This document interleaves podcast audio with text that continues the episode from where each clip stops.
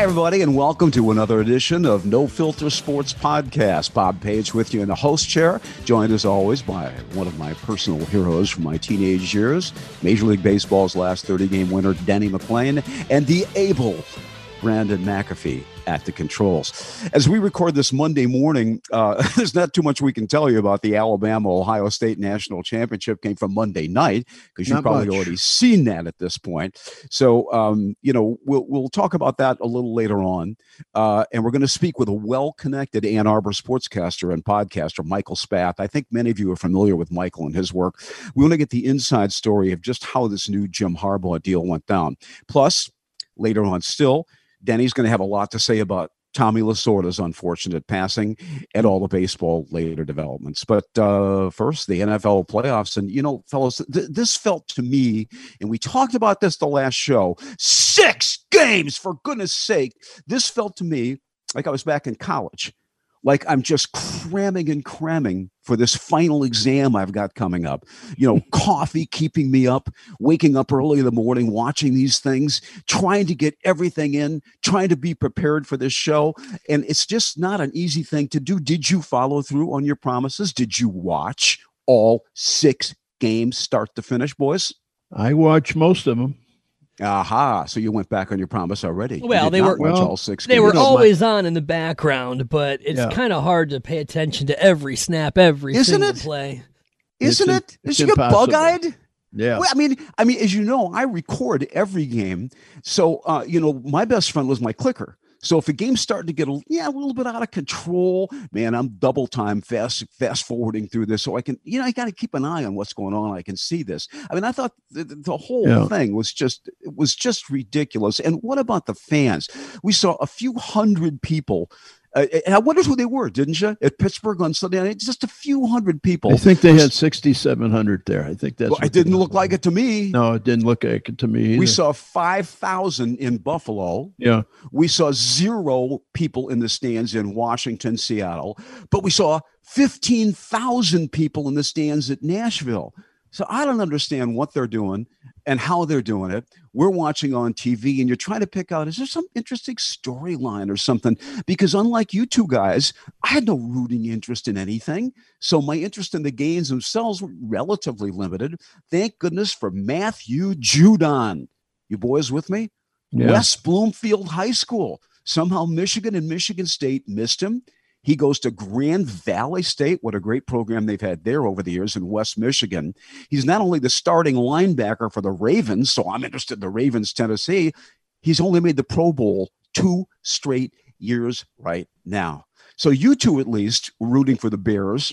Denny, because he's a hmm. Chicago native, his beloved team, and Brandon, because anytime you go out on a limb and you make a big prediction on a game, you're rooting for that team. And Brandon the other day predicted that the Bears would upend New Orleans, so I'm sure he was out there, uh, uh you know, in front of the screaming for the Chicago Bears. It's actually God, it's actually the opposite. You see, every the, the last two years, I've been a huge New Orleans Saints fan in the playoffs. The last two years, I've been expecting them to go far, to go deep, to make the Super Bowl. I've been a huge fan of Alvin Kamara since he's came into the league. No, what a player! And so what I what I saw with this game was the potential for an upset.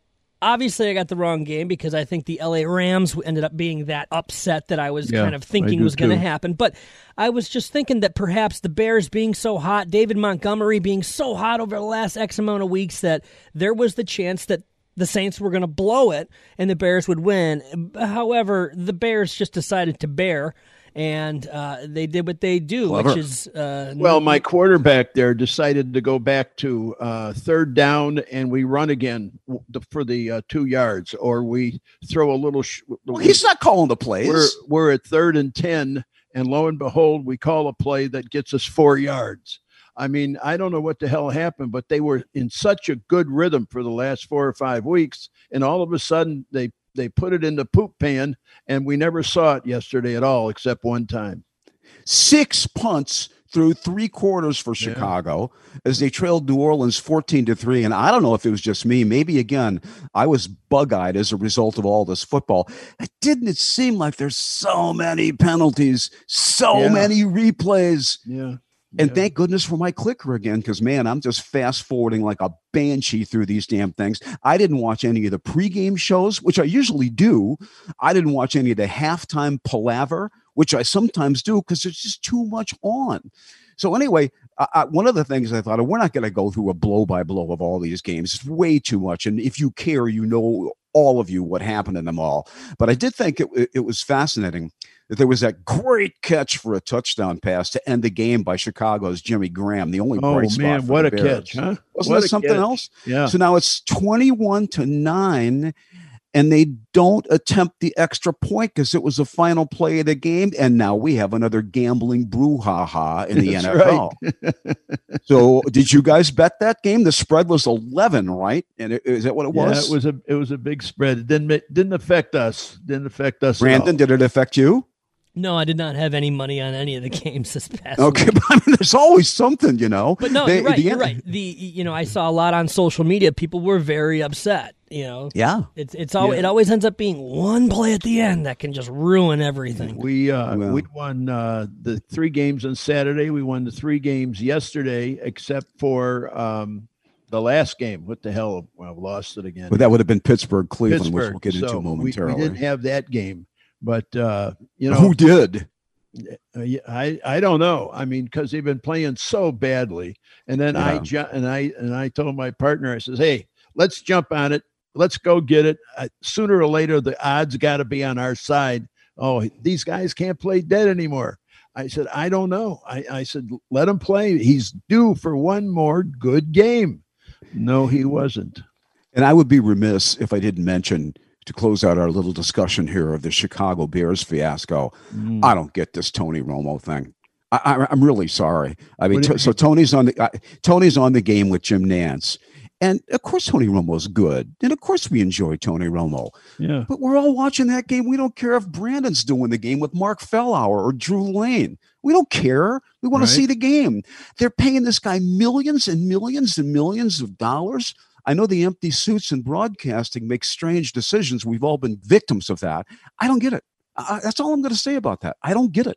I'd like to get half of what he's getting. It's a half, half. a quarter of what he's getting. I Seventeen million, they say, is what he yeah. got. I don't know. I'm not worried about his paycheck, but I do feel that he is the best color commentator in the entire league. I definitely that's do. fine. And oh, the reason is. being is he is the guy that can see things yep. before they happen almost every single play. He he's when excellent. He, when he came in, he almost opened up the color commentary. You know, he was the one that was letting you know, hey, by the way, if they do this, this is going to happen. Right. And then it does. And so, I mean, to yep. me, I, I think that a lot of people found that fascinating and a lot of people really jumped on right away and, and, and gave him, shouted him a lot of praise so in a way, he's earned this contract. Not like he needed it. He made him billion dollars in the NFL as it is. Yeah. See, I don't. I don't agree that he's he's earned the contract in another way though. If you if if I want to see a game, I'm watching. I don't care who's on it. If I don't want to see a game, I don't care if Tony Romo's on it. What I'm watching a game I don't want to see just because Tony Romo's on it. You get my point. Sure. I don't understand this whole thing. I've I never really watched. Don't. I've never watched a game because of who is going to broadcast. No, yeah, I haven't either. Other than, uh, uh, unless it's the Bears. The yeah. Uh, uh, the thing though, Bob, what would you replace it with if you don't care who's playing?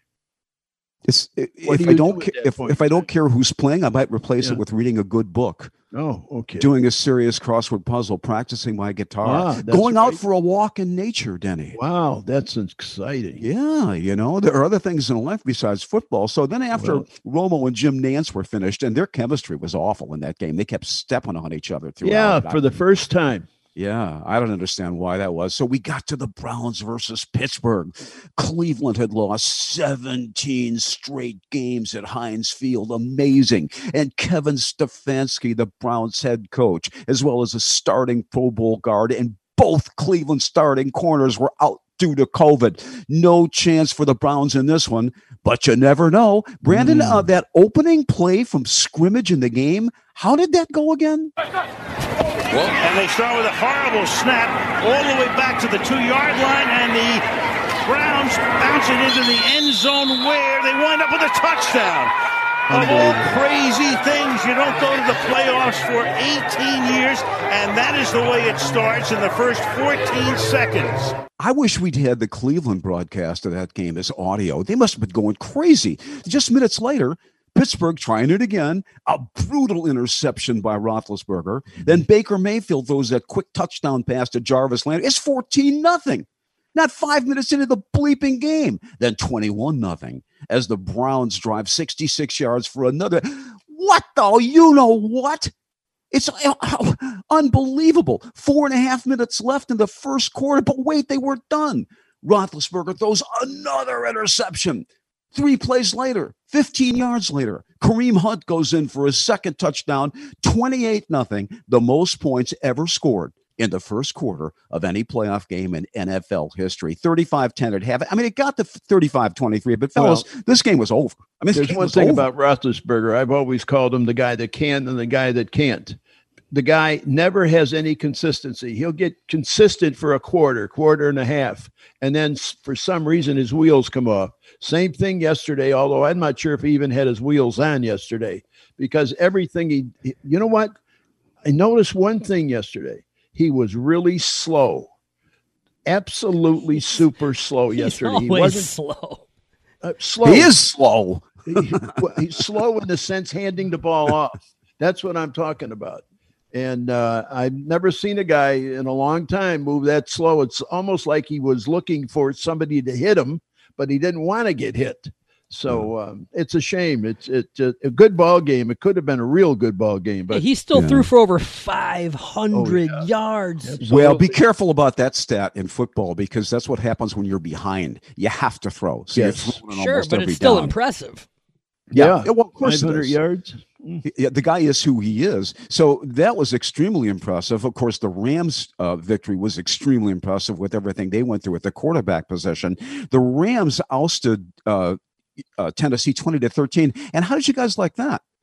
They stopped Derrick Henry. I mean, how do you stop that guy? But they did a great job defensively. I think everybody was shocked by that. I think he's just the best running back in the NFL right now. Right. I don't know how you stop him. He he blocks well. He runs well. He he looks like a team player because he's always smiling and laughing with everybody on the bench. So, yeah, well, uh, Baltimore knew how to stop him. Lamar rushed for over 100 yards. That's the yep. sixth time any quarterback has ever done that in a playoff game. And the kid just turned 24, by the way. Mm-hmm. And only two quarterbacks have ever done that twice in NFL history. Lamar Jackson now. And you know the other one, boys? Who?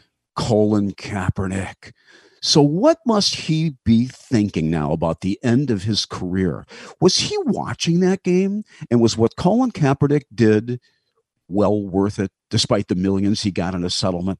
It's just dumb when they when they mention well, that Lamar Jackson and Colin Kaepernick, the only two guys talented enough to ever do that. Well, it, it's a, apparently he really believes in what he did and what he's doing because if he did not believe in it, he would would not have jumped in the f- fray anyway. I don't think, and, and if he did at that point, he would have come back a lot sooner. He would have done the Hail Mary and the Our Father, did uh, ten rosaries, and then boom, I can I can play quarterback again.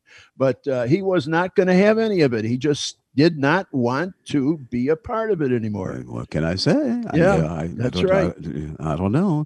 So he's made, had, by the way, he's made a lot of money sitting on his butt for the last five or six years. Yeah, we had a discussion on our last show about that targeting call on the yeah. Clemson team leader and the All American linebacker that got him thrown out of the Ohio State game. Oh, yeah. So the three of us thought it was just a football play. This is a tough game, for goodness sake. That was made on quarterback Justin Fields. Others, including one listener who wrote in, disagreed. Yet in the NFL, it's okay for a linebacker to lower his shoulder and slam it into a quarterback who was on the ground. Well, there was no call Saturday in that Rams Seahawks game on that hit yeah. that KO'd Rams quarterback John Wolford. So I know it's the NFL versus college football, and there's an obvious difference. But how about consistency? I mean, Mike yeah. Pereira, the rules mm-hmm. expert, even said the officials blew that call. I wouldn't be too upset if I was LA because I think bringing in Goff was the reason they won that game. So that, that hit Probably. might have actually done them a favor. Well, it didn't exactly look like a juggernaut, even with him. And Aikman and Buck had said that the thumb surgery that Jared Goff had had made it tough for him to play. Yeah. Then, then why was he even dressed? And you know, I'm thinking about this also. Then they have to go when the quarterback gets hurt to well, who's the emergency quarterback? How come the NFL only allows you to dress two quarterbacks? How come I can't have a third string quarterback? I've never understood it. Yeah, never I mean, you used you, you used to be able to do that. Yep but you know not so much anymore. And what a country america. You see about that the the washington football team game where they came out and alex smith was hurt and couldn't play. Right. and they took that kid who had won here's denny a blast from our past harlon hill the legendary oh, chicago oh bears God, player, what a player years ago. Yeah. well he was the greatest small college player in america. And this kid from uh, what's the the quarterback that they that they brought in? I mean it was just a wildest story story ever. What a country, America. We're watching this guy on TV make millions of dollars, an instant millionaire in three hours works. Put it of a terrific show, even though the Washington football team did not win the game. And I'm sorry, I'm having another senior moment, which does occur to us. What's his name, Brandon? His name is Taylor mm, Heinicke. Thank you very much. Had you heard of him before? I did not. I had, I had not yeah. heard of him. No. And you're a fantasy player. I've heard of his uh, father, Bob Heineken. That's not uh, true. It sounds like Meineke mufflers to me. That's the only thing I was thinking of. I heard his Tom, name was Heineke. Tom Heineken. What a great story that was. He spent time on the New England practice squad, like 30 days. And so they sign him, and it's not a big deal at all, even though he was the small college football right. player of the year. So he comes to New England's practice facility early and he wants to really impress everybody with his attitude. He's there at 5:15 in the morning. He's going to go into the film room to watch film. He gets there, and who is in the film room before him? Tom Brady. Brady's already in there, five o'clock in the morning and he's watching film. And Brady looks up at the kid and says, uh, Excuse me, who the hell are you? And he introduces himself to Brady. And Tom says, Oh, okay, well, it's good to meet you, man. Sit down. And he said he sat there and watched film with the great Tom Brady for half an hour at 5:30 in the morning. And he learned an awful lot. I'll bet. So I'll bet. Yeah, that's really, you know, something. All right, boys. So here we go. Next round of the NFL playoffs. Los Angeles Rams at Green Bay Packers. Saturday game. Any you you guys got any thoughts on this stuff? I'm just throwing out the matchups, and if you want, I'll give you the point spreads and tell me whatever you think. If you want to say anything at all, the all Rams at the Rams at Green Bay. That's Saturday, 4:35. Yeah, um, I love Green Bay. Packers are, are a seven point favorite. Where are they playing? Well, they're, they're playing Green in Green Bay. Bay. Green the Packers got home field okay. advantage. So right. if they're uh, playing at home, you got to take them. And I, I do think, and I know this from personal experience, having watched the Dolphins so long, you get to those December, those late December games, and anytime the Miami Dolphins, it seems, go up north when they have to play division rivals Buffalo or the New York Jets, they set one foot off the plane and they want to come back down here to South Florida. So you got the Rams coming from Southern California. Heaven knows what it might be like in Green Bay, Wisconsin this coming Saturday. I mean, how can you not like Green Bay with Aaron Rodgers playing so great in that game? And Tampa Bay at New Orleans. Yeah, it's a seven points, I okay. said. Tampa is at New Orleans. That's Sunday, 640 between the two guys, we got 160,000 yards of passes they've thrown offense. I think it's a pick 'em. It probably won't be. This is just a fun sure game to watch because of the pedigree yeah. of the two quarterbacks. I mean, right. this is probably going to be Drew Brees' last game, and and what do you know? It's going to be against Tom Brady. If New Orleans loses, yeah. If mm-hmm. if New Orleans loses, I don't know if they will because I think the Saints are pretty dang good, but I also think that Tom Brady has something special going on right now, especially with this insane receiver corps that he has Antonio Brown and Godwin and Evans and, and Gronk and, and Fournette, who seems to be playing really well lately. He's just got all the weapons you could possibly ask for for a quarterback, especially one that's 118 years old. So this is going to be a fun one. It's two of the oldest guys you've ever seen on the field, but two of the greatest quarterbacks we've ever seen in the entire league. Yeah, I'm glad you used that word a few times that they're fun because you know watching these games, watching football is supposed to be fun. There were fun elements this past weekend, but I'm not sure watching six football games for me at least was a lot of fun. So it should be fun this coming weekend. Now you know what used to be fun when we had the world back Saturday night. You know why? Because Saturday night was date night. Think of all the fun the three of us have had on Saturday nights. And now There ain't nowhere to go. I don't remember date night. That's how well I do. Around. Yeah, well I do. So this Saturday night, we already know what we're going to do, and that's going to be watching Baltimore at Buffalo. Who knows what the weather might be like in that game? That's so right. that should yeah. indeed be fun. And we get the Bills a two and a half point favorite. love Gentlemen. the Bills this year. Love the Bills this year. Josh Allen is so fun to watch. This offense is so fun to watch. Diggs has been phenomenal since he's got there. I, I'm rooting for the Bills just because I see them as I see their fan base as Detroit Lions fan base. I mean, sure they had success early on in the 90s and they went to four straight Super Bowls and they lost every single one of them. But, you know, for the longest time that team has been in the dumpster. I just I love their fan base. These guys are jumping through tables. They're fun to watch. And so I, I'm I'm a Bills fan this Sunday does anybody like it's the biggest spread for obvious reasons sunday 305 the browns at kansas city with the chiefs getting nine and a half well, I don't know if they'll beat the spread, but I got news for you. At uh, Kansas City, you can't beat them with a stick.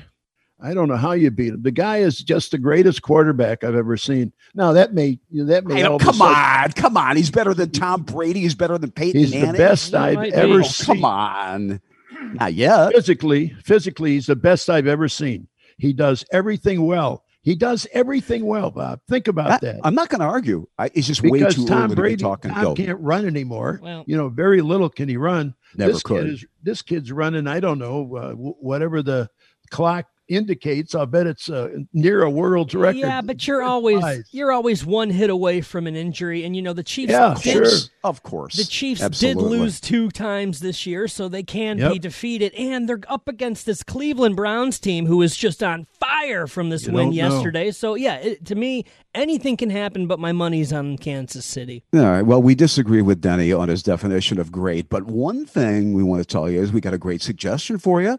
And that's to let Luke Nowacki of Pinnacle Wealth Strategies help you plan for future family obligations and your own retirement. Luke's track record of success and decades of experience going to enable him to create a custom solution for you or your business. So call Luke. We tell you this all the time. If you haven't called him, you owe it to yourself and your family. His number is 248 663 4748. What he's going to do is set up a complimentary consultation. It's just going to cost you your time. You don't pay him. And then if you feel comfortable after he looks at your portfolio, your income, He's going to do his thing by laying out a plan to fit your individual needs. He's ethical, he's knowledgeable. Luke Nowacki, Pinnacle Wealth Strategies. Here's the number again, folks 248 663 4748. And Luke's advisory services are offered through Royal Alliance Associates. You're listening to the No Filter Sports Podcast. So I have asked how much the legendary football expert Sheila Ford Hamp will have to do with hiring the latest head coach of the FLs, so the latest five-year rebuilding program can begin. All starts at the top, as I always say, good or bad in sports ownership. We all know the Ford family has destroyed what was the greatest franchise in all of professional football in the 1950s. Now, Denny and Brandon, here's a new NFL example for you. Ever heard the name Shahid Khan? No. No, it sounds like a casino game. Be careful here with ethnic stereotyping. I know where you're going the, with this. Shahid the Jacksonville guy, the Jacksonville Jaguars guy. Yeah, very good, very good. He is. He's the Pakistani-born billionaire owner of the Laughing Stock Jags, who had the worst record in the league this year. They own the number one pick in the draft. So Khan himself, and think about you know the Lions, and how they've handled this over the years. Khan himself is handling the search for his next head coach and general manager alone. He says, well, with some help from Jags president Mark Lamping, quote, this time around, I think I have a much better sense of myself, is what Khan said after firing coach Doug Marrone recently. I am the key decision maker. So he plans to have the team's next power duo report directly to him. The structure he expects will keep him in the loop on all major personnel decision. Khan says he wants to maintain roster control a term he later clarified as well, you don't want players going in and out or contracts given until you're aware of that. So you know about this. For the country, America. His extensive football background, Khan was Khan was featured on the front cover of Forbes magazine in 2012, associating him as the face of the American dream. As of July last year, his net worth 8 billion. He only moved to the United States in 1967. He was 16 years old to study at the University of Illinois. Spends his first night in a $2 a night room at the YMCA. He gets a job washing dishes there in Champaign Urbana for a dollar twenty an hour. So how on earth did he make all this dough? Bumpers, boys. There's money at the back of your car. In 78, he started Bumper Works, which made bumpers for customized pickup trucks and body shop repairs. So he gets a $50,000 loan from the Small Business Administration. He takes 16 grand of his own savings. Then he in, in 1980 he buys a company called Flex-N-Gate from his former employer at Bumper Works. So he grew the company. He winds up coming to Detroit often because he's supplying bumpers for the big yeah. three automakers. All the cars. Yep. Isn't that a great story? But now, great story again. But Denny, he's a football expert now. Well, too? you know, listen, uh, egos become very big in the NFL. Uh, everybody thinks that they are just because they've got the money that they know what they're doing also, and that just can't be the case. Whether it's baseball, hockey, whatever, um, the, the games are complicated. And when you compound them with new players coming in all the time, you got to be a genius just to figure out who's on your roster. It's hard, a damn near yeah. genius. So this guy is a genius. He's a brilliant self-made billionaire whose ego is out of control as a result. This is a common story. And I'm here to tell you the same thing was true. It happened when Bill Davidson, who made a billion dollars yeah, with his glass right. company in Detroit after he bought the controlling interest in the Pistons. But you know what? Bill Davidson got religion. It didn't take him that long. The first thing he said to all those owners they had, you know, Ozzie Feldman and all the guys from yeah. the compliance company in Detroit, well, we're self-made men. We're multimillionaires. This sports stuff is easy. Bill was smart enough to realize it wasn't. He brought in a basketball expert in Jack McCloskey, who changed the history of the Detroit franchise. And you know what happened to them after that. But you know what, boys? For us, the big story in college football was what happened just within the last few days with Jim Harbaugh re-signing yep. a five-year extension. So you know what we're we're happy to, to have Ann Arbor media maven Michael Spath join us now. Michael's an area radio personality, has his own podcast on University of Michigan sports. He's well connected with a lot of sources inside the athletic program. Michael, this has been a very bumpy ride here with Harbaugh. Was he staying? Was he going? How many years? What was really going on behind the scenes? And I bet you have really good knowledge of this. Tell us about it. Yeah, absolutely. Thank you to uh, both Denny and, and Bob and uh, the whole the whole group here for for having me on. Um, I've uh, listened to the the podcast a number of times. Good friends with Mark Fellhauer, so it's a great oh, opportunity oh, to to join you guys uh, here what, today. that's that's supposed to speak well of you or something? As a friend of well, I mean, just because I'm yeah, that's because I'm friends with him. I didn't say I was friends with Drew. Yeah, well, don't tell me you like soccer too. Don't tell me you like soccer too. For goodness sake, I like it. I like it when the World Cup is on and when the Olympics are on. I don't watch it other than that. Um, but no, this was a very interesting saga. You know, I mean, if you want to go back to the week of the Ohio State game when at this point Jim Harbaugh had not signed a contract extension they were announced that they might not be able to play the game. And Warde Manuel and Jim Harbaugh met with the media. Uh, and of course, they got asked about it. Why does Jim Harbaugh not have a contract beyond 2021? He's the only Power Five coach in in all of football that doesn't have a contract beyond 2021. And Warde Manuel said, "Well, it's not. You know, we're going to take care of that when the season's over with. That's when we'll deal with it." Which I think right there, that's kind of a load of BS because yeah. Um, this is something that should have been addressed before the season. You don't want a guy. He's got to recruit. He's got to talk to his team. He's trying to he's trying to keep his staff in place. You want to keep that guy locked in if that's the guy of your future. If you believe in him, and so okay, so say say that's true. Say that they didn't want to wait until the end. Of, they wanted to wait until the end of the season. Well, the end of the season was December sixteenth because that was the day that they announced that the Iowa game, the ninth Big Ten game that they were also supposed to play, was was canceled. They weren't going to play it. That was the end of the season. So from the end of the season until you know last Friday is about three and a half weeks. I think it was like 26 days, 27 days uh, that Jim Harbaugh did not have a contract extension at Michigan.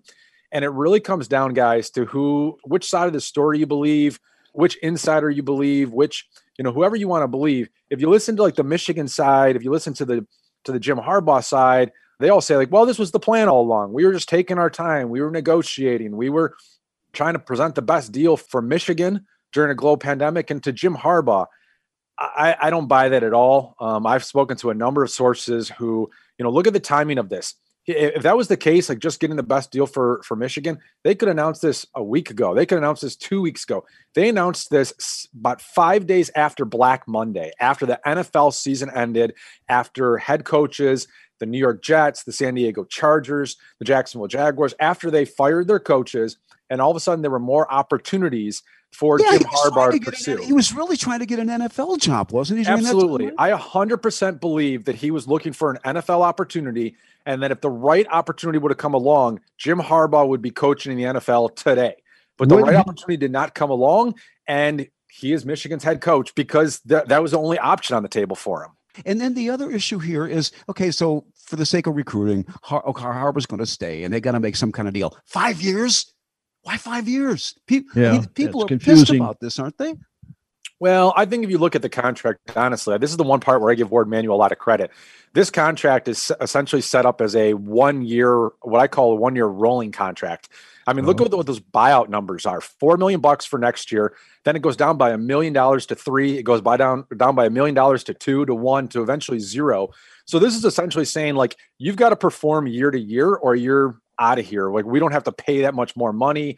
Even the buyout on the Jim Harbaugh side is pretty cheap, so that if an NFL team comes or another college football team comes and wants Jim Harbaugh, well, they only have to pay two million bucks for Jim Harbaugh to leave Michigan on his own. So mm-hmm. I don't look at this as a. I, I don't think this contract is Michigan saying we are making a five year commitment to Jim Harbaugh for the rest of, you know, this is our guy. What they're essentially saying is, Jim, you got to sh- put up or shut up next year because if you don't put up, then you're going to shut up and we're going to kick you out the door because we can now afford it. They couldn't afford it this year. Ten and a half million dollars was his buyout if they would have fired him right oh, now. Boy. But now it's going to be four million bucks next year and three million the year after that. How many years do you see him serving then? What's your personal opinion about this? I think it totally comes down to what type of success he has in 2021. Well, of course it does, but what do you think?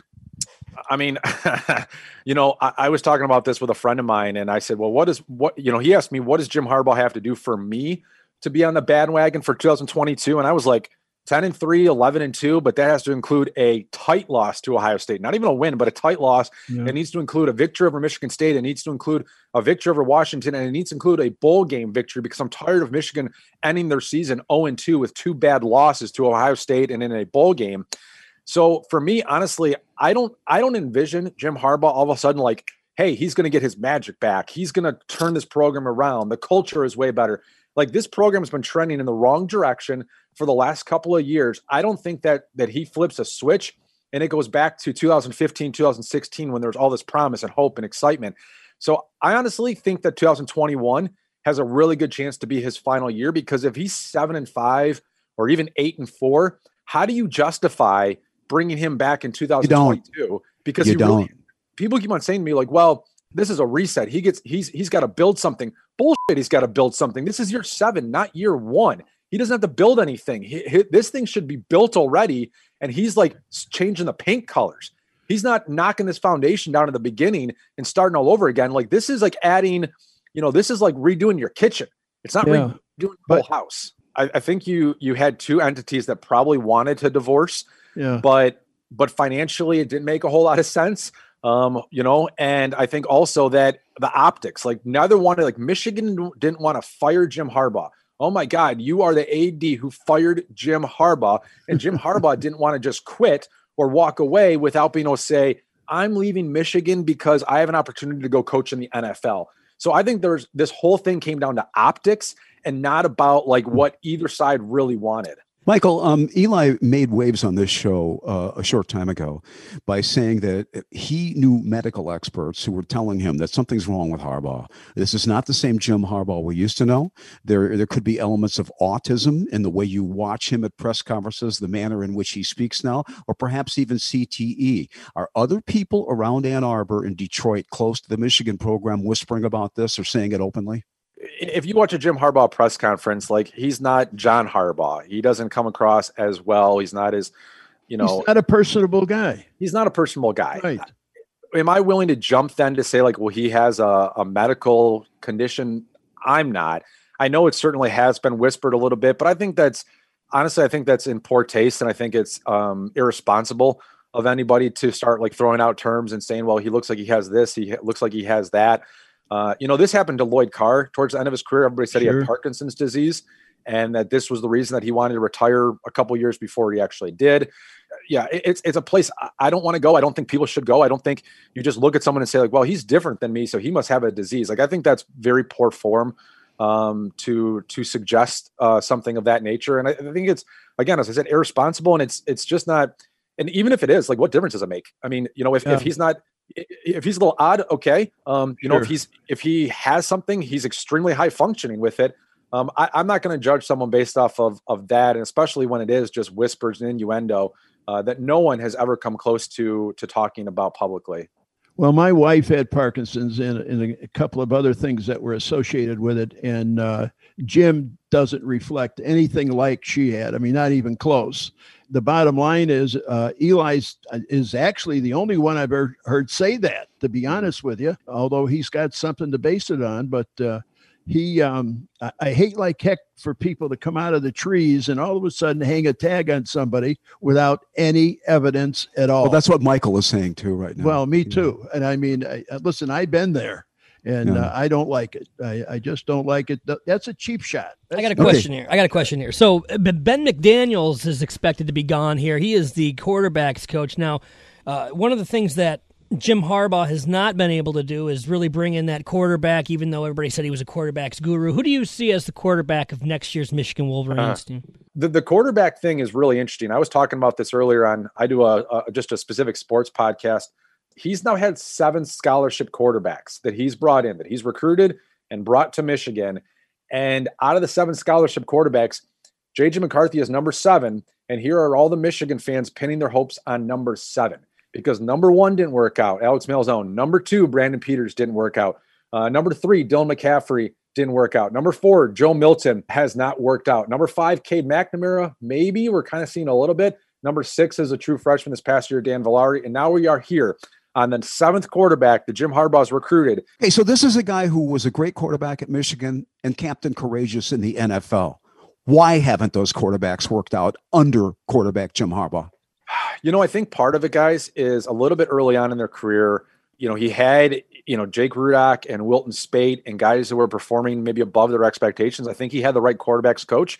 Uh, they worked with uh, Jedd Fisch. Um, you know, was a guy who just got hired to be the head coach at the University of Arizona. Mm-hmm. Um, I think he was the right guy. I think then what you had is a little bit of uh, you had a coach that you brought in, Pep Hamilton, that Jim Harbaugh had worked with in San Francisco, and there was a little bit of a power struggle. Who's the offensive coordinator? What type of offense are you running? Um, you know, Pep Hamilton wanted to be a run and gun. You had Tim Drevno as the offensive coordinator, who had a background as a running game guy. He wanted to run more of the pro style.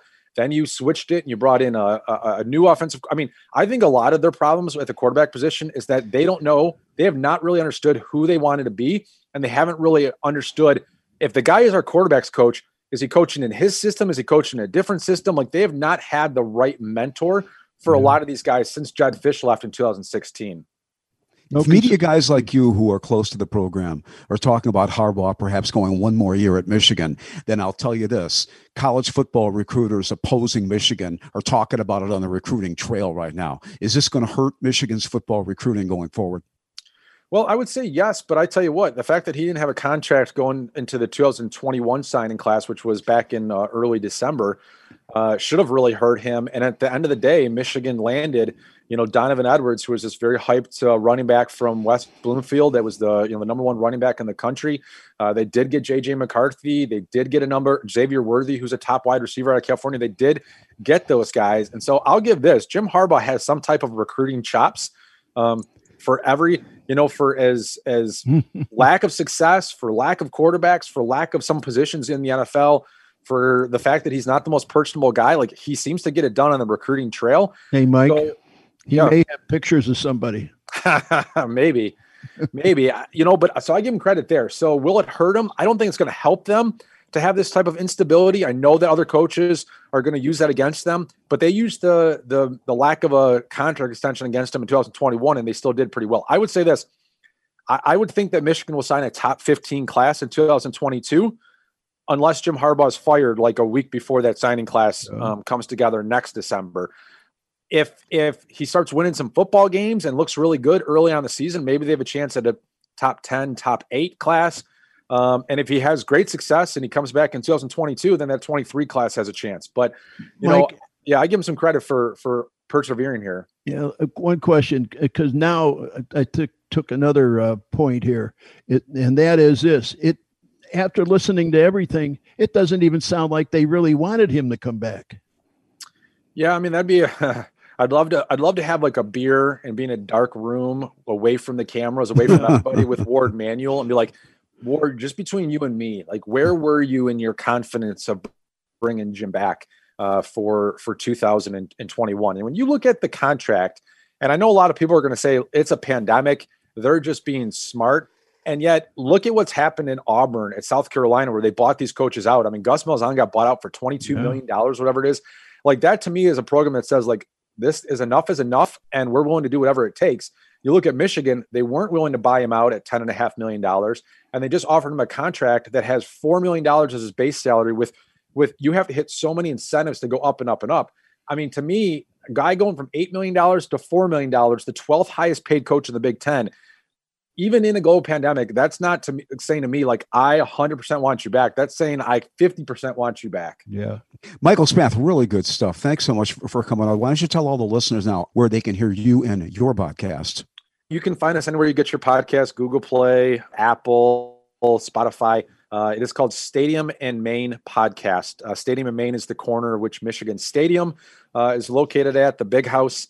We were surprised actually that nobody has taken that podcast name. It's uh, just me and a, a, friend of mine named Justin Rowe. Uh, I was in sports media for 20 years. I was a sports wow. writer for 15. The last five, I was been on a WTK in Ann Arbor, having my own show, and I retired a little bit. But um, after about a month, how to retire months, at age 40, yeah. Mike, the American dream. I mean, honestly, I was two months out of it, and I was like, I've got it. Like, it was right when the Big Ten was deciding oh. not to have a season. And I'm like, I've got to be talking about this stuff. And so I was calling about my friends, like, what podcast, what radio show, who can I, who, whose show mm. can I go on? And I thought, you know what, let's just start something mostly for fun. There's a little bit of sponsorship. We make a little bit of money off of it, but sure. but it's just an opportunity for me as a guy who's been doing this for 20 years not to give it up entirely. Well, I'll tell you what, Mike. I'll tell you, Mike Denny and I will have you back. You were yeah, very good. Sure. I appreciate it. Yeah, you guys are legends yeah. here. have a Thank great you, day. Michael have Spath. a great weekend, Mike. Okay. Thanks again. Hey, we want to say a big thank you to Hall Financial for being such a great supporter of this show and all the shows on Drew Lane's Red Shovel Network. We've been telling you for some time now that mortgage interest rates are currently in the twos. So call it today. Why not? If you still have a mortgage and find out how much refinancing your mortgage could save you every single month. You just click the Hall Financial link on our website. That's right. Go to nofiltersportspodcast.com where you may be there anyway right now.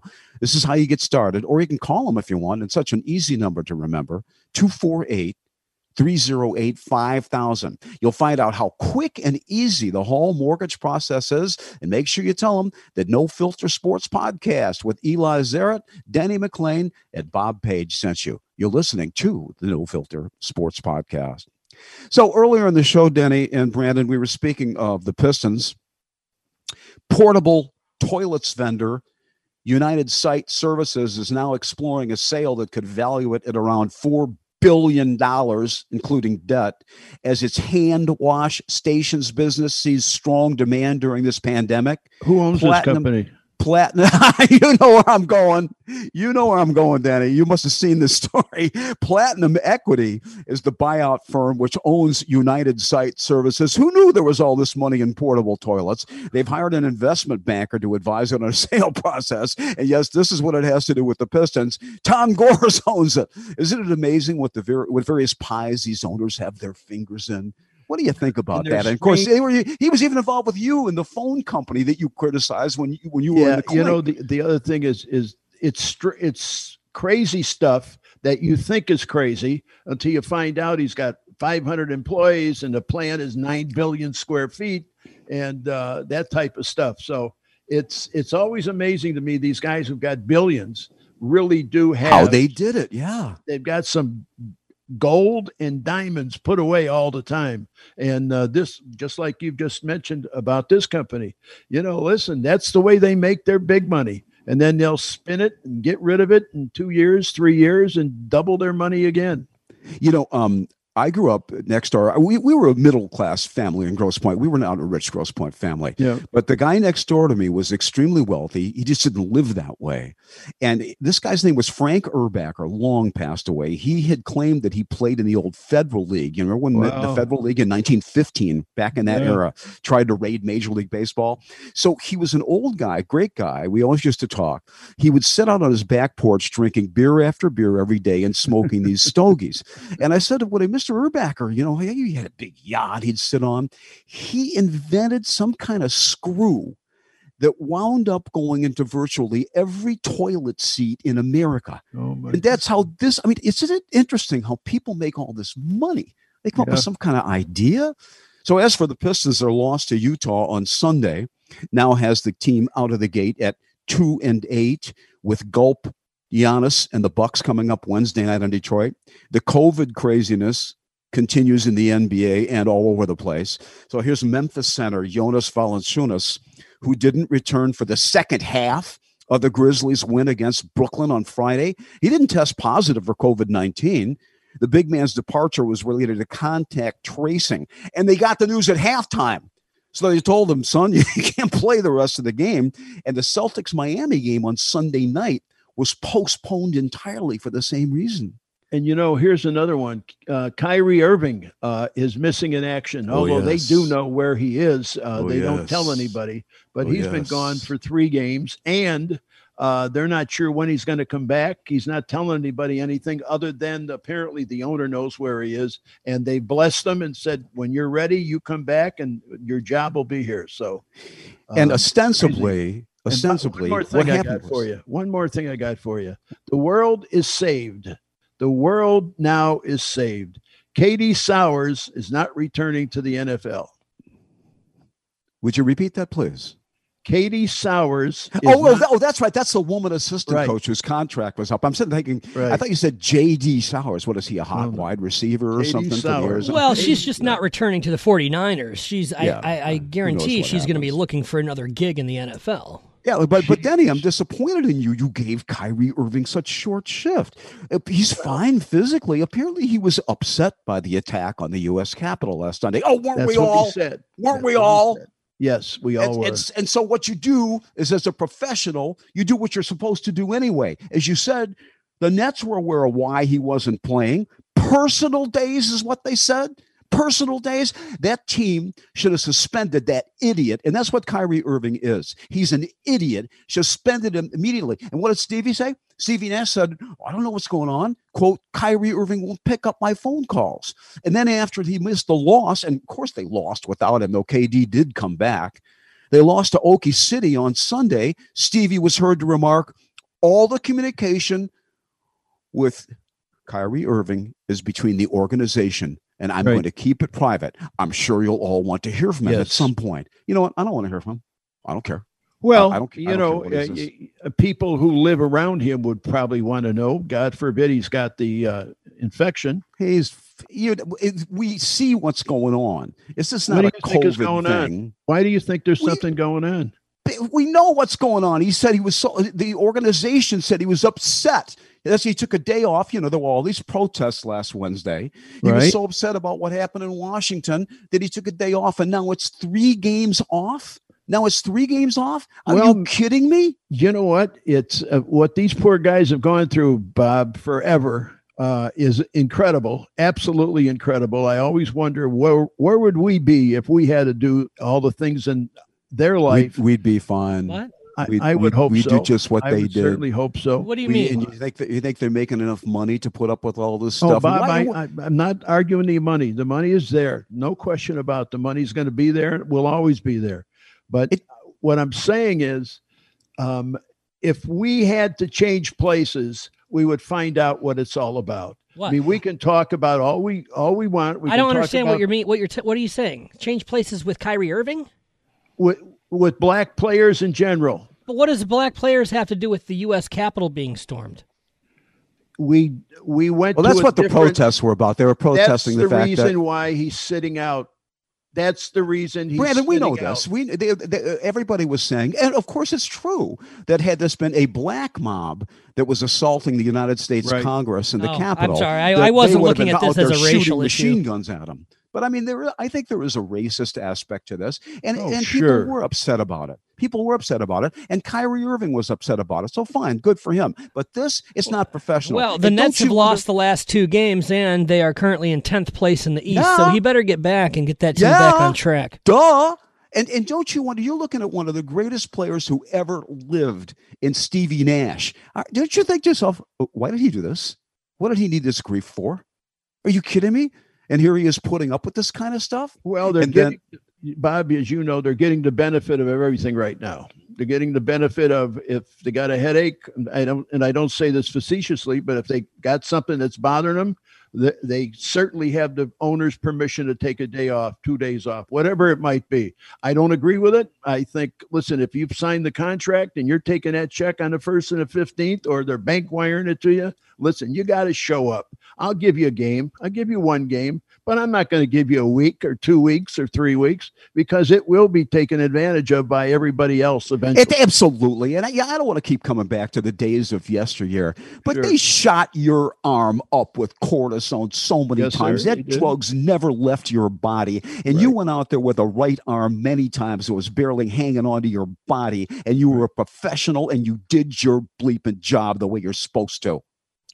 Well, then there was a big difference because if we didn't go out, they'd release us or send us to Guam right. or, or uh, you know, Keokuk yeah. or someplace that you don't want to really go when you're 24 years old. Right, and then we come to the case of James Harden in the NBA, the thirty-nine million dollar a year malcontent, who's so unhappy he's been demanding to be traded. Okay, so coming off an ankle sprain in a loss to Indiana last week, a game in which Harden scored only 15 points on three of 14 shooting for $39 million a year. Longtime Houston broadcaster, the great, and for those of you young people like Brandon who never saw him, you missed something. The great Calvin Murphy. We should have learned a long time ago to always assume a mic is on and is open when you yeah. are in front of one. Calvin thought he was not on mic when he said of James Harden's performance in that game, and I quote, he quit. Some reports said that landed Calvin in hot water, fire him, one of the great figures in the history of the franchise and an NBA Hall of Famer for telling the truth, apparently, telling about James truth. Harden? I don't think so. College how, basketball. How, how, tall was he? How old was he? Calvin, five. I mean, nine, how tall eight. was he? How tall Calvin, was he? five eight, five nine. Yeah, that's what I thought. Yeah. Unbelievable. One of the greatest free throw shooters who ever lived, and pound for pound, physical, physically in a fight one of the toughest guys you ever saw. I had him on my TV show in Detroit a long time ago, and he's a huge boxing expert as well. And boy, yeah. what a, a, what a, and a hell and a nice guy too. Calvin yeah. Murphy, yeah. really good guy. So, um, college basketball, uh, we got coming up on Tuesday night, tomorrow night, if you will, as we record this on Monday. What a great game! Michigan's got to be the best team going right now yes, in the sir. Big Ten. They're going to play Wisconsin, and we're going to talk more about that as we continue right here. Log on to our website to hear the rest of the show. You've been listening for you radio people down in Toledo to the No Filter Sports Podcast. How about this for a new term? Michigan had its Saturday game against Penn State. COVIDed out, if you will. And man, what a game this is going to be against Wisconsin on Tuesday night. Everybody's saying Michigan's the best team in the Big Ten outside of Madison because they think Wisconsin's the best team in the Big Ten. Meanwhile, what an awful loss that was for Michigan State Friday night. Haven't had a chance to talk yeah. about this to Purdue in East Lansing. I mean, you know, they if you watch that game, they held the Boilermakers. That's a good club. They held them to 16 points in the first half. 16. And then laid an egg in the second half, stayed at one point, went 11 minutes without a field goal. Still, they're up by four with just 19 seconds to go, and they let Purdue steal the game up by one with 6.4 seconds left. They somehow lost Purdue's top player Trevion Williams. They let him get loose on an inbounds play. He escaped alone, had an easy teardrop to give the Boilers what turned out to be a 55 54 victory as Aaron Henry's last second shot was off. Yes, out of Detroit, Michigan. Another one got away from both Tom and the University of Michigan. And Williams know, was just tremendous. And that's such an unlike Tom Izzo team. That's so unlike. They when they're ahead with a minute to go or less they win the ball games. They put them away. I don't know what happened to this game, but somebody slipped well, by Tom. You're right. Somebody well, slipped. Well, they did, and and I'm thinking to myself, Tom and I have been kind of thinking alike here. With go back to the Northwestern game and how disappointing that was in terms of a lack of effort. Yeah. I'm thinking to myself, watching this disaster, that's one of the most disappointing Michigan State games I've ever seen under Tom, and that's exactly what he said afterwards. One of the most disappointing losses of his career. And if he thinks that was disappointing, mm. wait till he gets a close up and personal look at Luka Garza, the greatest player in American college basketball, because that's Michigan State's next opponent. They're going to take on Iowa. I've seen Iowa play maybe three quarters of their games this season. This is an outstanding team. You know, look, you don't know what's going to happen in sports, but on paper, this could get really ugly. This actually could get. I don't ugly. know who would have thought. You know, ten to 12 games into this season that MSU would be number 11 in the yeah, Big Ten. You're right. And U of M would be number one. Uh, I I'm so excited to see Michigan basketball this year. I just I just I just feel like they're special. There's something going on. Juwan Howard is off to such a great start with this program, and I really think that he has. Uh, you know, he, he really has the potential to cement himself as one of the greatest uh, you know coaches in basketball history for the, for Michigan just because yeah, you like their recruiting class coming in next year. Well, the recruiting class number one great. ranked in the country. The recruiting classes are great, but he also you know there's the Fab Five. Everything has seemed to come together here. Juwan Howard has always been considered a great player. You know, he obviously won championships in uh, the NBA. He made it to championships in college. I just think this is a perfect fit, yeah. and, and he's off to a hot start. Well, you're right, Brandon. I'm, I'm with you 100%. And Denny McLain and I go back to Chicago Carver High School's own Cazzie Russell. I idolize Cazzie and Bill yeah, Bunting and Larry Tregoning and Oliver Darden, George Pomey, Billy Cantrell, and those great Michigan teams of the mid 60s and all of the great runs they've had. I was in Philadelphia covering the 1976 national championship game when they played and lost to Indiana in the NCAA finals. You know, with that group, Ricky Green and Grody and Phil Hubbard and those guys, tremendous tradition at the University University of Michigan, and it's really being proudly carried on right now. How he got Hunter Dickinson out of Washington D.C. Yeah. When, when, when Georgetown wanted him and Maryland wanted him. I mean, it's it's just a tremendous thing that Michigan has going. And let's not forget uh, about uh, two or three months ago, Mr. McLain stated that he thought the University of Michigan was a better team than MSU. I think yes, you did. Remember we that. went over that the last and show, and I, and, it, and, well, and can you blame me for sticking my foot in my mouth at the time when I said that Michigan State was better than Michigan. They you beat Duke. Buy, you know what well, you got to beat Duke. They, you, State. You got to buy smaller shoes. Yeah, I guess so. And I do have large feet. so anyway, uh, naturally, this happens a lot to us. It's just one of those things. And I know some of you were disappointed that we didn't address this when you tuned in over the weekend to hear what Denny McLain had to say about it. But not two hours after we had finished recording Thursday's oh, show, Tommy. the news came down that the Indians had traded Francisco Lindor and Carlos Carrasco to the Mets for a Pass-a-Love prospect and Mets shortstop Amed Rosario. And my initial reaction to that was thank goodness the Tigers don't have to see these guys anymore. It was a salary dump because Lindor was not going to re-sign with Cleveland. He right. wanted to go to a bigger market. What did you boys think? Well, listen, he's a great player. He's as long as he stays healthy, he's going to be a great player. He's going to be around for a long time. He's got great hands. I mean, the kid has really got great hands, and uh, we'll just see what happens. Like like you said a little while ago, anything happens in the world of sports, and you never know. It could be the next pitch, could be the next walk, could be the next stealing second base and breaking your ankle. All of those things happen in one of these four sports a lot. This is great. Brandon, from a fantasy standpoint, go ahead. I know you follow these the ups and downs of these guys pretty closely. Are you kidding me? You got Jacob deGrom as your ace.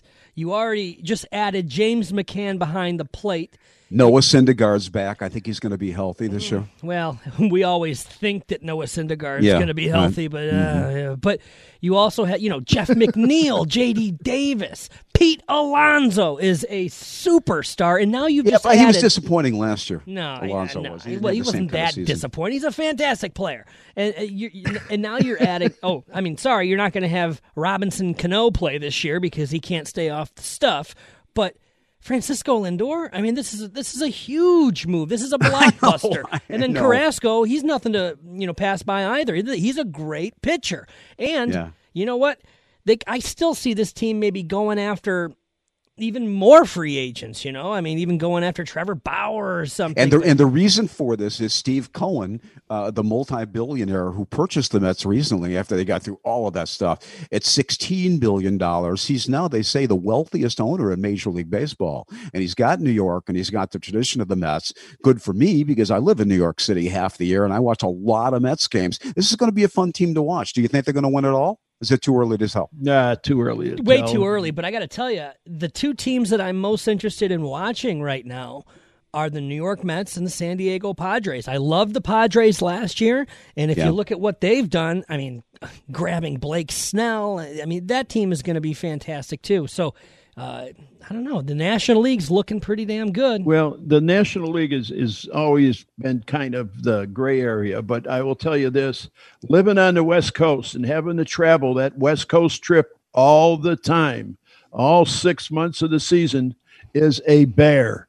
And I know I played out out with Oakland for a couple of months, and I'm telling you, you were exhausted because every trip was a week or two because they were trying to save some expenses. But man, I'll tell you, it it wears you out after a short period of time. It doesn't take much.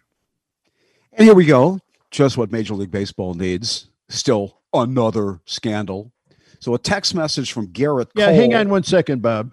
Who was what what what you referring to with Cano? He's he's on drugs or something? I didn't say anything about Robinson Cano. Who who was the player you were talking about? I mentioned Robinson Cano because Robinson yeah. Cano is suspended. Yeah, it, he. It, okay. Well, yeah, he's been using steroids, and he doesn't run run out ground balls yeah. to first base yeah. either. About a month ago, he got. He's 38 years old or 39, whatever. Yeah, about a month ago, Denny, he got popped with. Uh, you know, with the with, stuff again. Yeah, with more steroids, and so he's out for the year and probably out for the rest of his career. Yeah, he's probably done. So as I was saying, we got another scandal here. Uh, uh, a text message from Gerrit Cole has been submitted as evidence. Yes. And oh, yeah. Brian Harkins. Well, let me tell the story first because yeah, I know you're chomping at the bit on this one. Danny. Not really. Not really. I feel okay, bad fine. about this. All right, fine. Well, anyway, this text message from Cole's been submitted as evidence. In Brian Harkins' quest to prove he was unfairly made a scapegoat when the Angels fired him as a clubhouse attendant. He had been supplying ball doctoring substances to pitchers, canned last March. He'd been with them almost 40 years yeah. after the organization was informed by MLB that he was giving pitchers an illegal blend of rosin and pine tar, violation of a rule, but one that's never apparently been strictly enforced in baseball. So the original complaint outlined the reasons why applying this substance to baseballs by pitchers has been a long held accepted practice done largely for safety reasons and insinuated that Harkins was fired without proper warnings. And now they're naming the names. Justin Verlander is one of them. So they say long held practice. Denny, this is your platform, pal. We know what Gaylord Perry was putting on the baseball in your in your day. What do you think about this? Did you, Mickey Lolich, and others put gunk on the ball too? No, I'll tell you the worst thing that we ever did is when they changed the rule that you could not go to your mouth once you stepped on the mound, once mm-hmm. you stepped on the rubber. And right, a ball kind of, a ball back then was called automatically by the umpire if he saw you do that. Yeah, and it, it, and it was really disconcerting when it first started because the umpires didn't understand it either. So it took them a couple of months to catch up with it because we were just blowing in our hand, blowing in our hand, blowing in our hand. And after two months, somebody said, "You guys aren't allowed to blow in your hand." I said, "My God, we." I, it was. Um, the little guy. What's his name? The umpire. The Nestor um, Chylak. Master Nestor Chylak says you guys can't do. I that. nailed that one, folks. Aren't yeah, you impressed? Good one. Good, good one. He said. He said you guys can't do that. That's against the rules. I said, Nestor, we've been doing it for two months. We got to be able to continue to do it. I said, aren't we grandfathered in? He's all go pitcher. like Burleigh Grimes in the original spitball pictures in the first part of the 20th century. Nestor says, go kiss your grandfather's ass. See if he can help you. So okay so so but what about uh, uh, uh, the idea of this? Does this really help these guys a lot? Yes. Guys like verlander and cole? Yes. and but it's been yes. a, a, long accepted practice right? Did you know about this? And what do you think yeah, about we it? all knew. I i was i was kind of you the, knew they were doing this right. Yeah mm-hmm. sure uh, you know, I I didn't have to do it. I didn't like uh, anything. In fact, I never even picked up a rosin bag. I picked up a rosin bag once in ten or eleven years in the major leagues. Huh. One time. That's all. Never. Uh-huh. I never let anything touch my hands. Don't ask me why. It was just something I I was did from the first day I stepped on the mound. Um, and uh, I never ever ever tried it. I just never did. A lot and of guys I think it was it, um and they used all kinds of stuff. They didn't only use listen, the guy who had the best slippery one, elm. Uh, yeah, but the guy who had the best one, because they're all trying to do something funny with the ball to begin with. So, what's his name? Um, the black pitcher, relief pitcher with the Tigers in the '60s. Um, God, I can't think of his well, name. Well, John Wyatt. Would that be one? John Wyatt. God, Bob, I got it again. Do hey, I get a prize? Do I Bob, get a prize for this today? Bob, what door? door number one, door number two, door number three. So anyway, John Wyatt goes up to. He's got a hit. Circumstances wound up where he had a hit. We didn't have another guy to hit, and it's the eighth inning, and he's going to get a chance to hit the ball. He's never been up before in the last ten years, so he uh, goes into the batter's box, and all of a sudden, you see um, Emmett Ashford call time, and he walks up to um, Wyatt. Wyatt and says to Wyatt, he says, "Are you okay?" He says, "What do you mean, am I okay?" He says, "You smell sick." He says, "Are you sure you're okay?" He says, "Yeah, I've got, I've just got a medical issue right now." He said, "What is it?" He says, "Oh, I can't tell you, uh, Emmett. I, I can't. I'd be embarrassed to talk to you." He said, "What do you have on your body?" He said, "Why do I have to have something on my body?" He says, "I can smell it, and I'm afraid if we light a match, we'll all blow up." Guess what he had? Preparation H. No way. He had preparation H everywhere. And so that makes that makes the ball Wait. act like a spitball. It makes it just drop oh, off yeah, the table. It does all kinds of bad yeah. things. And uh, when Emmett uh, finally got him, and he said, um, uh, as far as the spitball went, he said, "John, you'll never throw a spitter because you're afraid to kiss the ball." I don't know what the hell he meant by it, but I've been trying to figure out for 45 years. Okay, well, if you look at the analytics, though, if you look at the analytics, uh, you know everybody's spin rate seems to go up certain times. I mean, massively, and so that's what that's what that's a good point. This yeah, substance, this current scandal, yeah, yeah, that's that's what this substance has been doing. You know, when right. especially when you you look at all the guys that went to Houston, and all of a sudden, oh my God, Verlander's pitching better than he ever has, and uh, his spin rate's up. Gerrit Cole goes to the Astros, and oh my God, his his spin rate's higher than it ever has been, and and they they yeah. attribute that to to this substance. Uh, we've been doing this show a couple years now and I know on one of the past, past, past shows, Denny talked about his brief experience with a spitball, so he knows what he's talking about. Denny, uh, another, another platform for you right here, uh, and unfortunately, we have to mention the death of one of the, the greatest, most legendary baseball ambassadors yeah. ever. Not to mention managers. How yeah. well did you know Tommy Lasorda, and your thoughts on his? Everybody passing? knew Tommy. Everybody knew Tommy. Tommy, and when you were winning, uh, Tommy would make it a a commandment to come over and talk to you. He wanted to see how you threw your slider. He wanted to see how you threw your funny pitches. Tommy was an investigative reporter. And whenever he learned anything, he'd go and tell the whole other ball club, and, and rightfully so. But you know, that's not the reason we were talking to him. We were talking to him because he was a friend. And Tommy was the most gregarious, warm, uh, on your side man I've ever met in your life in your life. He just could not help enough people. And that's what he wanted to do. All he wanted to do once he got out of the game of managing, he, he worked in, I'll bet he worked in 25 different charities. The guy never said no. He, um, uh, is a man I only met once in my life. I sat down in a hotel room in New York City years ago and did a lengthy interview, a one-on-one TV interview with him because he was out, you know, promoting his weight loss things. But for those of us in radio, Lasorda meant something else. His snaps when he freaked out in his manager's office at a stupid question a reporter would ask, dropping f bombs every fourth yeah, word. Right. There's so look. I wanted to use these on the show. I was going to ask Brandon to prepare one. We can't because, as no. I say, there're just too many f bombs. So you go to YouTube.com and you just Google. You just type in Tommy Lasorda snaps or Tommy Lasorda, you know, with reporters. You're yeah. going to hear this stuff, and it is just absolutely hysterical. But a great man, and I'm I'm not sure he had many enemies in the world. You hey, know, uh, he did, and he didn't do do it in a serious manner when he started throwing all these F bombs around. He just gets tired of, of hearing the same thing all the time. Yeah, I think that's true. Denny, this is very exciting news for me and for Brandon and Uh-oh. for a lot of people listening right now. The NHL is back. All Wings right. the Wings open the 2021 season Thursday night at Little Caesars against Carolina. Better things for Detroit ahead? I think so. I think so. Um, the question is, can Jonathan Bernier hold up?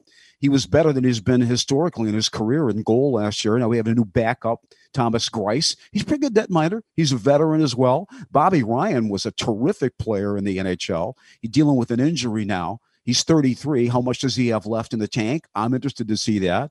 Robbie Fabbri was terrific after Stevie Y picked him up last year. He's centering a really good second line now with Filip Zadina and Vladislav Namestnikov, who starred for what it's worth, which is not much in Sunday's final scrimmage. So that's cool. The season starts Wednesday night with national TV. Too much football, too much going on. Hockey, the NBA. Denny, I almost forgot. It was the opening week of the PGA Tour yes, last week. Yes. you love watching those Hawaiian stops from those beautiful courses they got out there? I and I used to think somewhere it's sunny and it's beautiful when I was having to live up north in Detroit and New York. And I always really enjoyed that. So the big story there seemed to be Justin Thomas calling himself, quote, a faggot Saturday during the third round of the Sentry tournament. Did you see that? No. He's on the fourth hole. He missed just a little putt for par. He was pissed. He's caught on Golf Channel's microphone calling himself that. So, of course, he had to apologize to everybody. He, he should have. But to quote Bryant Gumbel's words on every episode of HBO's Real Sports, now let's move on. Let's move on to the mailbag. Get that out of the way. As we hear from you, we always enjoy this, and you can tweet Denny. I'm not sure he'll respond at mu2 Denny. Denny always on, responds. You don't. I'm, i follow no, you on you Twitter. I never on, see you I'm respond. On, I'm on all kinds of Twitters. Um, then the fans will definitely be hearing from you if they tweet you, Denny. I don't yes, believe sir, you for one second, but but you'll hear from me at Bob Page Sports and about the guest on our last show, former University of Michigan football great Billy Taylor, longtime show listener Ed Cleese said, "What a great interview and a great story." It was nice to see Billy Taylor overcome his addiction." Terry Paxis, great show with former Alabama player and Detroit Lions center Steve Mott. Thanks for asking the question about his neck injury regarding his career and I love the in depth questions you guys were asking about Alabama, about Monty Clark, and about Darryl Rogers. Man who goes by Motown Review says he's an East Side Detroiter who just retired to the Philippines. He's living in oceanfront in the Philippines, pennies on the dollar lifestyle. He says he jumped into Eli's tearful goodbye on the show. And yes, people are still talking about that and will be for a while. He says he could feel the love that Denny and I had for Eli on that podcast. Good job, Bob and Denny. And no, we have nothing further to report. I haven't talked to Eli. Have you, Denny? Yes, he's okay. He's fine. Well, I presume he's probably happy playing golf and coming down happy, here to Florida. resting, sleeping, and playing golf. Uh, hey, Denny, do you know what 420 means? 420. Uh, I didn't think you would. Brandon I, certainly uh, knows. What's his name? Hit that drive. No, it's a co- it's a co- it's a code word for marijuana. Believe me, Eli oh, Zaret knows know what 420 means. Well, so let me tell you, the, the big golfer, the, the, the big kid, I can't think of his name, uh, but he hit a golf John ball. Daly, right? John Daly? No, no, not John Daly. The, okay, the, the, kid who's winning all the tournaments. Bryson right DeChambeau. Yes. Guess what he did? He hit a golf ball the other day. Listen, 440 yards on the green. Well, that's got nothing to do with it. We're talking about a guy in this yes, case. It does. Yes, it does. I mean, when you talk golf, when you talk, he's. I'm talking marijuana. Damn it. Okay, go ahead. Jay Smoke 420. That's what he goes by. He's got a little marijuana leaf on Twitter next to his name. And he says, slit, quote unquote, in the locker room. Ha ha ha. Your show has been great, boys. Keep it up and give my best to Eli. Just so Jay and everybody else knows, I hate that derogatory word for a woman. It's akin to using the C word. And I don't think I have ever met what a word woman did he who use? doesn't despise you that need to word. Say it again. You guys have used it like five times in the last two shows. I merely quoted what Kirk Gibson had said about my Channel 7 audio woman in the Tigers locker room way back when. Excuse me. What what did they, what did you, you say? don't remember what I said? I didn't a, hear it. I had a woman audio person at Channel 7 who was assigned to the locker room she had to go in to do her job. I had to bring her in. She walks into the locker room, and Gibby stands up in front of his locker and says, "Okay, you guys, everybody, cover up. There's a slit I don't in know, the locker room." I don't know why oh, you got to keep repeating this story. This is the fourth time you told it in the last like three days, and uh, we don't need to keep it's, going. Uh, that's a, you're tattling. Fourth time you're, I've you're, told you're, it in the last three days. We did one show, and that's the only time I've mentioned it, and that was recently. Obviously, you're taking umbrage to this term, Brandon. Well, I just think I that. I, I just, but there's a reason that Kirk Gibson's nickname. It at Michigan State was Kirk the Jerk. I would presume he is since. I like Kirk That's Gibson. why I bring this up. You guys are taught. You guys talk a lot of crap about Kirk Gibson. Yes, yes, we do. Absolutely, and for good reason, because no. we go back a long time, even before you were born with Gibby Brandon. He may be your hero. Tough. Ron Grubbs, a longtime listener to the show, says now on the last show he did, Eli sounded like the tank was empty and he just didn't have the energy or desire to go on. And that includes a lot of off air work for him as well. He says there's nothing wrong with taking time to recharge or even just retired. Eli Zaret has earned that right, as have you and Denny, if that time comes. We don't plan to go anywhere right now. Rob from Canton, Michigan, I really appreciate the email you wrote me. He wanted to say he really enjoyed listening to this podcast twice a week since he discovered it in March of 2019. He says the banter among the three of you and your combined depth of sports knowledge and experience is just so informative and entertaining. Bill Newick of Dearborn Heights, longtime listener, says, Hi, Danny and Bob. Do you remember Van Patrick and Bob Reynolds oh, broadcasting God, yes. the Lions games on radio? Then he says, "Get a kick. You'll get a kick out of this." Did you ever have any meetings with them over the years? Oh, sure. Absolutely. Bob Reynolds brought me to Detroit. He hired yeah. me to, to, go to WJR. Whenever those and, guys traveled, they always tried to get in our poker game upstairs with Northrup. And I, I right? still think Northrup was cheating with one of them. Yeah. You know, I, will say this, though. Uh, I met Van Patrick, who was a hero of mine, broadcasting hero, growing up in Detroit. I met him one time in my life. My mm-hmm. first year in the business, 1974. Van was dying of stomach cancer. Yeah. I got a press pass to the Lions game. I was so thrilled. Long after it was over, I waited upstairs in the press box for him to come out just so I could meet him. I was alone. He came out by himself. I introduced myself, told him how much I thought of him.